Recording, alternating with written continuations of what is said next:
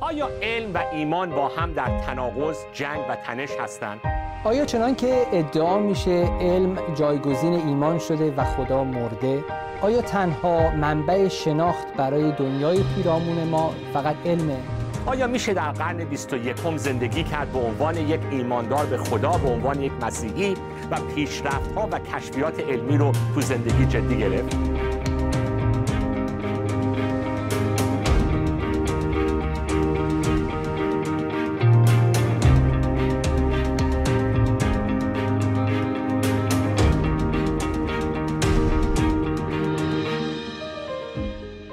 دوباره دوستان عزیز من ساسان توسلی هستم و به برنامه 21 صحبت هامون درباره علم و ایمان به شما عزیزان خوش آمد میگم. امیدوارم که تا این برنامه ها رو دنبال کرده باشید و براتون مفید بوده باشه. افتخار اینو دارم که با برادرم منصور برجی در استودیو خدمت شما عزیزان باشیم. منصور جان بفرمایید. خیلی ممنونم. منم سلام دارم خدمت همه بینندگان و همراهان این برنامه. امیدوارم که از بحث امروز هم بتونن استفاده ببرن. بسیار عالی. بحث امروزمون این جلسه 21 مون برمیگرده به صحبت هایی که از جلسه پیش شروع کردیم درباره آغاز خلقت و رابطه اون با ایمان به وجود خدا. گفتیم که همینی که دانشمندا به این دیدگاه رسیدن که خلقت یک نقطه آغازی داشته خود همین همین نتیجه گیری علمی ارتباط زیادی داره با باور داشتن به وجود یک خالق. حالا این موضوع رو بیشتر می‌خوایم ادامه بدیم. البته گفتم توی جلسه پیش که صحبت علم و ایمان صحبت وسیع و پیچیده هنوز خیلی مطالب مونده درباره علم و ایمان که بنده و شما اونها رو بخوایم با هم مطرح کنیم باز کنیم. من قول میدم به بینندگان عزیز که ما یک سری دیگه یک فصل دیگه از برنامه های علم و ایمان رو خواهیم داشت با هم دیگه و این صحبت ها رو ادامه خواهیم داد. ولی هنوز تو این جلسات آخر فصل اول برنامه علم و ایمان این موضوع کازمولوژی و کیهان شناسی رو که از هفته پیش وارد شدیم رو می‌خواهیم بستش بدیم. و اینکه نه فقط آغاز خلقت خودش یک موضوع مهمیه در رابطه با ایمان به خدا و رب پیدا می‌کنه به موضوع علم و ایمان بلکه چطوری این خلقت با چه دقتی تنظیم شده. و تنظیم و این طراحی این خلقت خودش نشانه هایی هست از یک خالق. این موضوعی که تو این جلسه و جلسه های آینده به امید خدا بیشتر بازش می‌کنیم. منصور جان صحبتمون رو شروع کن تو این جلسه که هنوز حرفایی داشتیم از جلسه پیش که تموم نکردیم. بله. و این رو می‌خوایم دوباره بیشتر با همدیگه ادامه بدیم و وارد نظم خلقت بشیم. بله صحبت از این کشف بزرگ قرن و یا به قول آقای استیون هوکینگ شاید بزرگترین کشف همه اعثار بود که خیلی از دانشمندان رو به هیجان آورده بود و اینکه به هر حال علائم و شواهدی برای تصدیق اون تئوری هایی که در مورد آغازی برای جهان داشتند و به حال این همین نقطه آغاز بعضی ها رو به این واداشت که احتمال یا این فرضیه وجود خالقی طراحی برای این عالم رو به عنوان یک فرضیه قابل احترام در میان فرضیه های دیگه حداقل در نظر بگیرن. برخیشون حتی نگران بودن که دانشمندان خیلی زود دارن خودشون رو در آغوش خدا باوری میندازن با این کشف جدید. ولی واقعیت اینه که این اتفاق همه جا هم این, این تاثیر رو نگذاشت. یعنی این کشف جدید برای بعضیا به کامشون تلخ اومد.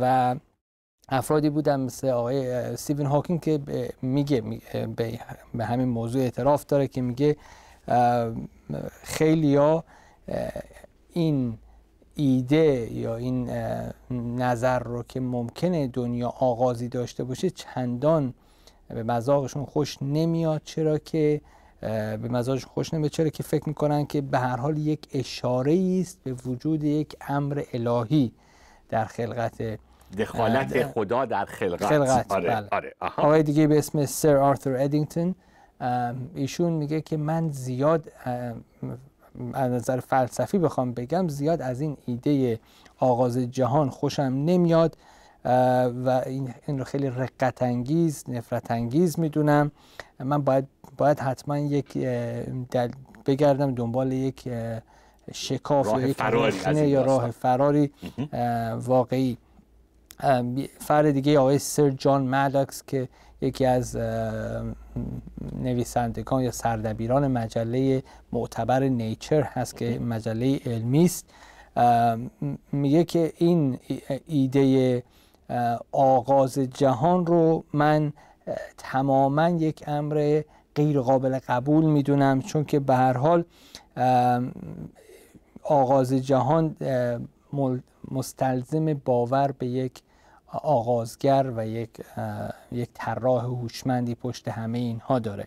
و جالبه یعنی میگه که چون من خوشم نمیاد از این چون که پذیرش این یعنی پذیرش یک آغازگر. یعنی ما صحبت از دوره گالیله کردیم و اینکه چرا برخی با کشف جدید گالیله باورهای پیشین که حالا گره خورد بود با باورهای دینیشون رو در خطر می‌دیدن و حاضر نبودن اون را رو واگذار بکنن حالا می‌بینیم تو جامعه علمی کسانی هستن که با یک کشف جدیدی که به آغاز آغازگری برای اینها اشاره داره میگم آقا ما خوشمون نمیاد این ایده خیلی رقت انگیزه و ما باید حتما بگردیم دنبال یک راه فراری برای این قضیه پس بله. بله. بله. این نکته خیلی جالب بود اشاره کردی خوش آمد از این نکته چون این معمولا این سوء تفاهم هست که دانشمندا خونسا هستن و نتیجه کشفشون رو قبول می‌کنن نتیجه شواهد علمیشون رو قبول می‌کنن. هر چی که اون نتیجه باشه.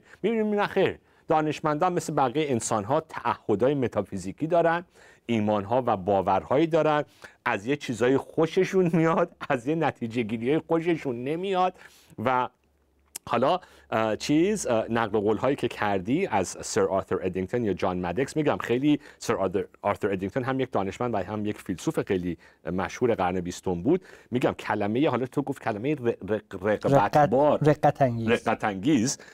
ولی میگم انگلیسیش قشنگ برمیگرده یعنی همین کلمه است. ولی میگه که اصلا این ایده ای که خلقت آغازی داره is repugnant. من اصلا نفرت انگیز اصلا من حالم به هم می‌خوره از این ایده و من باید دنبال یک سوراخ سمه باشم که از این فرار کنیم. اینی که نقطه آغازی هست در خلقت. و نه فقط ادینگتون و دانشمندای دیگه ای حالا ما داریم از اینجا دوباره دارم به کتاب جان لنکس اشاره می‌کنم. این کتاب رو ما بارها تو این برنامه ها بهش اشاره کردیم. جان لنکس خودش یک ریاضیدان خیلی مشهور مسیحی هست در دانشگاه آکسفورد انگلیس. اشاره می‌کنه به دانشمندای برجسته دیگه گولد باندی هویل نارلیکار که اونها مثلا خواستن میگم توی اواسط قرن بیستم وقتی صحبت های انیشتن داشت نتیجه گیری می‌شد که انگار پس خلقت یک آغازی داره این عده دانشمندا اون تئوری steady state theory رو مطرح کردن که نه خلقت همیشه چیز کهکشان ها جهان همیشه همینطوری بوده و سعی کردن بجنگن با این نتیجه گیری علمی که یک آغازی داره این جهان. ولی آخرش دیگه ول کردن و مدکس میگه که آره این آغاز جهان اسلحه میده به دست اونایی که ایمان دارن به خلقت. و من خوشم نمیاد از این نظریه. پس با خوش اومدن و خوش اومدن خوش نیومدن علم خودش رو جلو نمی‌بره. پس این نکته خیلی مهمیه که آغاز خلقت یک نتیجه گیری هایی داره در رابطه با مسائل متافیزیک، الهیات و ایمان.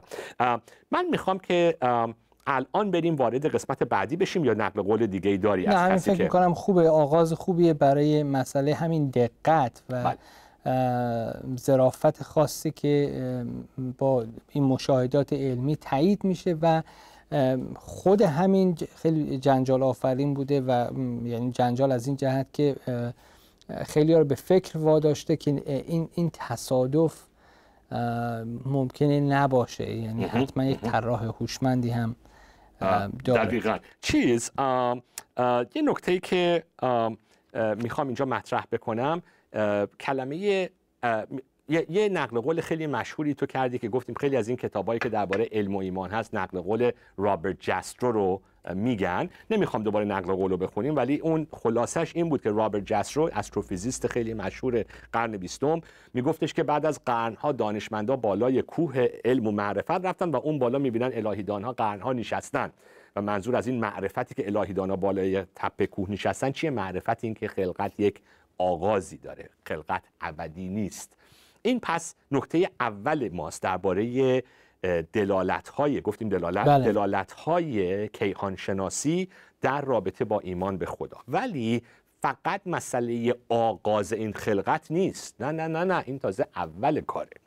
صحبت هیجان انگیزتر بنده خودم خیلی هیجان انگیز میشم تو این صحبت. صحبتی هست که بهش میگیم اصل انتروپیک. به انگلیسی میگیم anthropic principles. حالا شما یک ترجمه خیلی قشنگ فارسی دارید. Anthropic principles تعریف های مختلفی داره ولی اون تعریفی که شما نوشتی به نظرم تعریف بسیار جامع و قشنگی هست. لطفا اینو فکر کنم بیشتر تشریحی باشه تا تعریفی. بله بله خود این کلمه رو من هیچ ترجمه براش بله. پیدا نکردم. برام ترجیح دادم بگم اصل انتروپیک همین. Anthropic principle گفتیم. Anthropos به یونانی یعنی انسان.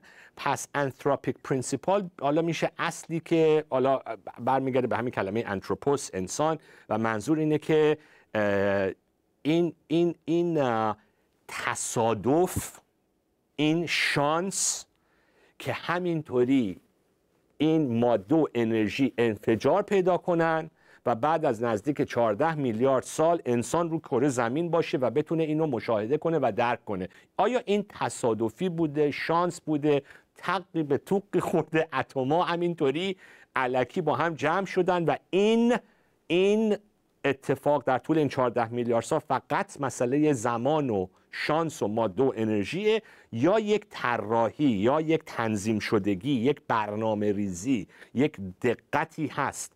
در این داستان. این پس صحبت های این اصل انتروپیک هست. حالا شما این تشریحتون رو مطرح بکنید میگه, میگه که جهان قابل مشاهده observable universe. این جهان قابل مشاهده یک ساختاری داره که به یک مشاهدگر اجازه حیات میده یا توان حیات میده.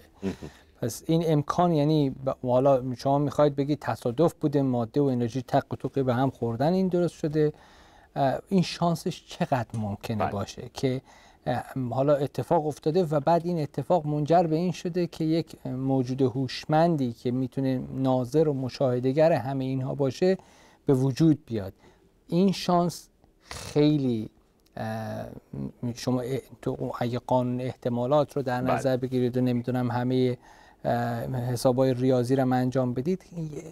یعنی یک ایمانی فراتر از ایمان خدا باورانه می‌خواد که شما اون شانس رو حالا حالا اینو مطرح خواهیم کرد که واقعا چقدر ایمان می‌خواد که آدم به خدا باور داشته باشه و چقدر ایمان می‌خواد که آدم یک طوری سراهم کنه صحبت های علمی رو شانس و تصادف و احتمال رو که بگه نه نیازی به خدا نیست همه این اتفاقا می‌تونه افتاده باشه برخی اوقات من به دوستانی که خیلی اصرار دارم بر این مواضع میگم من واقعا به اندازه شما ایمان ندارم متاسفانه ایمان من در همین حده که به خدا ایمان داشته باشم آره. اینقدر که آره. دقیقا. حالا این مسئله اصل انتروپیک یکی از اون بحثای بسیار هیجان انگیز بسیار مطرح و بسیار سوال برانگیز هست توی داستان علم و ایمان. کتابایی که می‌خوام ازش استفاده بکنم تو این درس ها هم دوباره کتاب جان لنکس هست God's Undertaker هم کتاب در حالا تو این جلسه جلسه بعدی دوباره Creator and Cosmos خالق و کازموس خالق و کیهان یا جهان. هیو راس استروفیزیست مسیحی نویسنده این کتاب هست. می‌خوام دوباره به این خیلی کوتاه مختصر مفید به کتاب ایم باربر اشاره کنیم. When Science Meets Religion وقتی علم با دین روبرو میشه. کتاب Show Me God خدا رو به من نشون بده. فرد هیرن بهش اشاره کردیم هفته های گذشته. دوباره می‌خوام بهش اشاره بکنم. این و بعد این کتاب کتاب دوباره پولکینگ هورن فیزیکدان و ریاضیدان مشهور دانشگاه کمبریج کشیش کلیسای اسقفی در انگلیس Questions of Truth. و میگم مسئله anthropic principle تقریبا تو هر کتاب علمی و رابطه علم و ایمان مطرح میشه. اینا چند تا کتابی که من فقط اینجا نمونه آوردم. گفتی تو تو Questions of Truth گفتی. تو چطوری ترجمه می‌کنی؟ گفتیم جستارهایی درباره حقیقت. جستارهایی درباره حقیقت. بسیار عالی. پس می‌خوام یه سری اشاره به این کتاب ها بکنیم. کتاب هم همه نوشته دانشمندان خیلی مشهور و معتبر هستش. حالا می‌خوام این موضوع رو باز بکنیم. بنده برادر منصور بنده گفتم تو جلسه اول که من از علم و دانش و فیزیک و شیمی و ریاضی خیلی حالیم نیست. ادعایم نداریم که بنده تو این مسائل صاحب نظرم به هیچ عنوان خودم به زور می‌فهمم. خیلی از این صحبت های علمی رو. ولی داریم استفاده می‌کنیم از افراد بسیار معتبر و درجه یک و با زبون ساده می‌خوایم این نکات رو باز بکنیم. من می‌خوام برای کسانی هم که مثل بنده خیلی اهل اهل مسائل علمی نیستن قبل از اینکه وارد موضوع احتمالات بشیم که اصلا آقا صحبت این احتمالاتی که داره می‌کنی چی هستش می‌خوام که موضوع اصلا صحبت چه قوانینی رو داریم می‌کنیم در طبیعت. این کلمه گفتیم کانستنت چی میشه؟ ثابت. ثابت؟ اوکی. صحبت اینو می‌کنیم که یک سری در دنیای علم یک سری قوانین ثابت هست در فیزیک. یک سری مثلا, مثلا حالا واسه ملموس قانون جاذبه که آقا اندازه و مقدار قانون جاذبه یک حقیقت ثابت هستش. جاذبه بالا پایین نمیره. جاذبه تو کره زمین و تو ماه و تو اتم و تو خورشید یک نیروی ثابته. پس دانش امروز به یک سری نیروهایی رسیده قوانین طبیعت حالا میگیم the laws of nature یک سری از این قوانین طبیعت یک سری از این نیروهایی که در طبیعت هستن یا نه فقط هم نیرو نمی‌خوام بگم کانستنت فقط صحبت نیروها نیست بلکه یک سری از قواعد فیزیکی و آره یعنی تناسب ها تناسب میگیم the ratio the ratio of مثلا این به این بله. مثلا بله. یک سری نسبت, ها نسبت های یه سری این قوانین به همدیگه هم این نیروها به همدیگه هم جزو اون مسائل fix و مسائل constant گفتی چی؟ ثابت ثابت شده هست مثلا میگه آقا ساسان یعنی چی؟ من می‌خوام از کتاب ایان باربر استفاده کنم فصلی داره درباره ستاره شناسی و خلقت astronomy و creation این یه چیز خیلی ساده فیزیکیه. من حالا از این کتاب دارم استفاده می‌کنم. میگه که مثلا این باربر میگه که آقا چهار چهار نیروی اساسی در فیزیک وجود داره. چهار تا نیروی اساسی در فیزیک. خب؟ نیروی الکترومگنتیک که رب پیدا می‌کنه به نور نور حرکت نور ذره ها ذره های ذره ها نیروی دوم the weak nuclear force قدرت هسته‌ای ضعیف میگیم. بله. که رب پیدا می‌کنه به رادیواکتیو بودن ماده. سومیش the strong nuclear force قدرت قوی اتمی که نوترون و پروتون رو در مرکز هسته اتمی با هم دیگه نگه میداره و بعد قدرت جاذبه the gravitational force. این چهار تا نیروی ساب... یعنی اساسی پایه‌ای فیزیک هستش. حالا یه مقدار پیچیده تر صحبت مسائل قوانین ثابت علم و فیزیک رو که می‌کنیم تو کتاب پولکینگ هورن پولکینگ هورن روی 6 تا اصل دست می‌ذاره. 6 تا نکته ثابت شده. حالا بنده اصلا این حرفا رو نمی‌فهمم. خیلی خوب. برادر منصور اینو من بگم. مثلا میگه عدد n نسبت نیروی الکتریکال که اتم رو نگه میداره در ارتباط به جاذبه. اپسیلان نمی‌دونم نیرویی که رب پیدا می‌کنه به همین اینکه اتما چطوری با هم نگه داشته میشن. نیروی اومگا یا اندازه اومگا که ارتباط ماده با قدرت جاذبه در توسعه انرژی. لمدا لمدا یکی از اون نیروهایی که اینشتین کشف می‌کنه چیزه نسبت expansion of the universe این سرعت گسترش گسترش کهکشان ها در رابطه با جنرال ریلیتیویتی اینشتین اینشتین شماره Q دوباره نسبت دو تا از این نیروهای بنیادی انرژی جاذبه و رابطش با mass. mass گفتیم؟ جرم. جرم. رابطش با جرم. و این constant D حالا صحبت ابعاد ابعاد هستی رو می‌کنه ابعاد space رو می‌کنه. حالا اصلا میگی ساسان ما نفهمیدیم تو چی گفتی. منم خودم نمی‌فهمم تمام این جزئیات رو. ما الکی بنده یکی حالا شما اگر می‌فهمید به بینندگان بگید.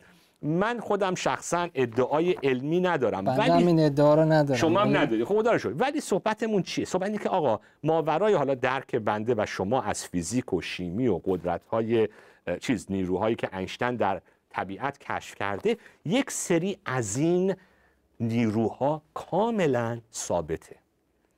و حالا چطوری توی این یک کلمه استفاده کردی البته کلمه انگلیسی ولی انگار به فارسی ما میگیم. پارامتر میگیم ها؟ بله پارامتر. پس یک سری پارامترها وجود داره که این پارامترها اگر ذره پیش و, پیش و پس می‌شد این هستی اصلا به وجود نمی اومد مثال بیارم. اگر سرعت توسعه کهکشان ها ذره بیشتر بود. حالا اون ذرهش رو خواهیم گفت تنظیمش رو خواهیم گفت.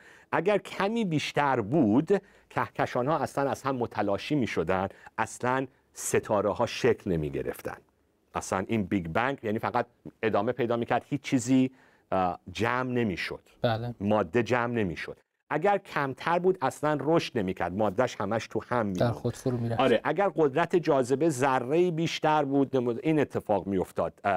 قدرت جاذبه بیشتر بود اتم ها اصلا با هم کلپس می‌کرد شما میگید یک ذره یعنی نه نه نه. حالا تنظیمش رو خواهیم گفت. من فقط دارم میگم من می‌خوام این نیروها رو رب بدیم به ملموس بکنیم که توی شکلگیری اتم ها تو شکلگیری ستاره ها توی سرعت توسعه بیگ بنگ توی روابط قدرت جاذبه با ماده توی شکلگیری تمام ابعاد هستی این نیروها این پارامترها دخیل هستند و حالا صحبت می‌کنیم که حالا یه سری از این مثال ها رو خواهیم آورد. دخیل بودنشون با چه نظم و ترتیبی هستش.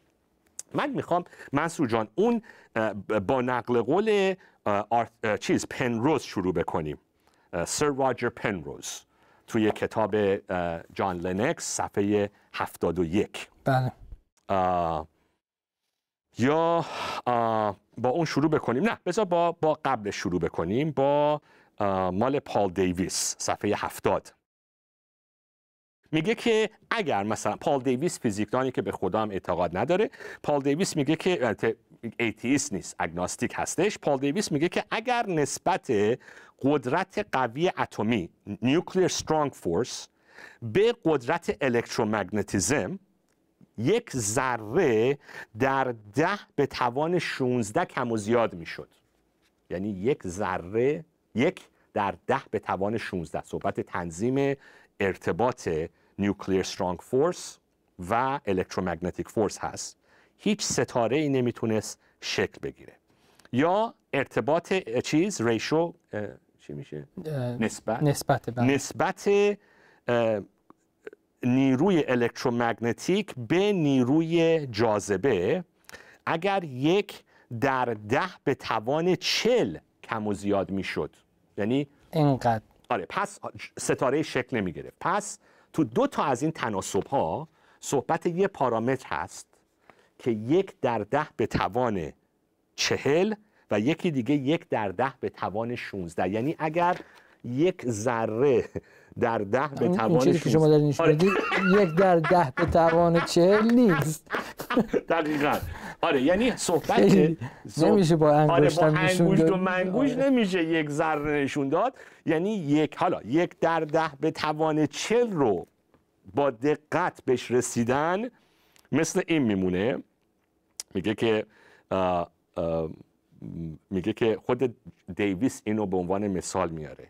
میگه مثل دقت یک در ده به توان چل مثل یه نفر تفنگدار میمونه که یک هدف تفنگ رو از این ور جهان به اون ور جهان میگه کهکشان. کهکشان. بله. تمام کهکشان. بله universe منظور آره. اینجا آره. کل کائنات. تو کائنات. آره آره.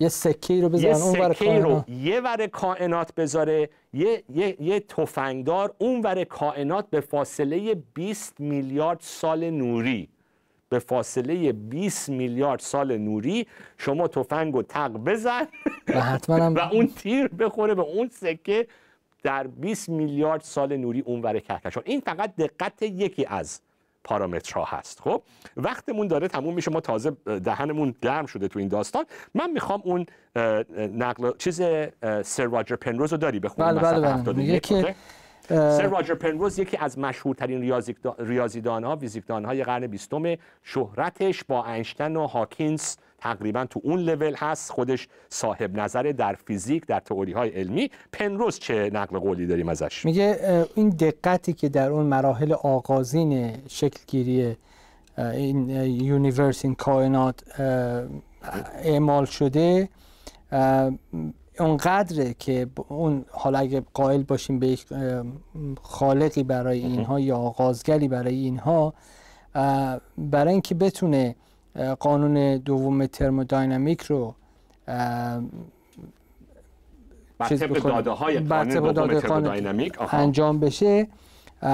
باید از دقت عملی به اندازه یک در ده به توان ده به توان 123 یک در ده. به توان ده به توان 123 یعنی میگه حالا شما اصلا یه همچی عددی رو بخواید بنویسید میشه یه یک به اضافه ده به توان 123 تا صفر. میگه حالا این یعنی چی؟ میگه اگر بخواید دونه دونه بنویسید آره. هر شماره رو. هر, آره. هر صفر رو بخواید هر صفر رو بنویسید. اصلا میگه شما نمی‌تونید هیچ اینو بنویسید آره. این همچی عددی رو. برای اینکه نوشتن یک همچین عددی اون اعداد صفر صفرش رو فقط رو همه نوترون ها و همه پروتون ها یعنی تو هر اتمی شما نوترون دارید پروتون دارید. بله. اینقدر ریز. کاغذ ولش کن. شما بس با خودکار رو به داد آره. نمی‌خواد صفرشو بنویسید حتی اگر رو همه نوترون ها و پروتون های هر چی که در عالم کائنات داریم. شما بنویسید یه صفر رو هر کدومشون بنویسید بازم خیلی خیلی به قدر قابل توجهی کم خواهید آورد جا برای نوشتن همچین عددی. یعنی یک چنین دقت عملی لازمه تا قانون دوم ترمودینامیک عملی بشه. آره. یعنی صحبت اینه که حتی به اندازه کافی ذره های اتمی در تمام هستی وجود نداره که رو هر ذرهش ما این عدد رو بنویسیم تازه این عدد نمی‌تونیم به طور کامل بنویسیم. دیگه خودکار و کاغذ و قلم و عزیزان بذارن کنار. پس حالا سر راجر پنروز یک ریاضیدان یک فیزیکدان ایمانی هم خودش به خدا نداره ولی داره میگه دقت و تنظیم این خلقت بر طبق چارچوبی که ما امروز از فیزیک و از ریاضی فهمیدیم این یه چیز مافوق اصلا تصوره. یعنی اینکه تقی به توقی خورد احتمال شانس تصادف. حالا درباره این صحبت خواهیم کرد تو برنامه. ما تازه داریم این صحبت رو باز می‌کنیم عزیزان. پس مرسی که وقت ما تو این برنامه هم تموم شد و یه مقدار بنده پرحرفی کردم یه مقدارم حرفای علمی حرفای پیچیده ای ما داریم حالا به زبون ساده اینو مطرح می‌کنیم. ولی تو جلسه آینده می‌خوایم این احتمالات رو بیشتر باز بکنیم با هم دیگه. که عزیزان ببینیم که تنظیمی که دقتی که نظمی که ترتیبی که تناسبی که در این خلقت هست. نیاز به یک طراح داره نیاز به یک متفکر داره نیاز به یک خالق داره. خیلی ایمان آوردن به یه همچین خالقی ساده تره. قبول کردنش قابل قبولتر و منطقی تره. تا بگیم که نه همه این هستی به وجود اومده فقط از طریق شانس و تصادف. مرسی که با ما تو این برنامه بودید. تا هفته آینده شما رو به دستای خدای بزرگ میسپارم. خدا نگهدار.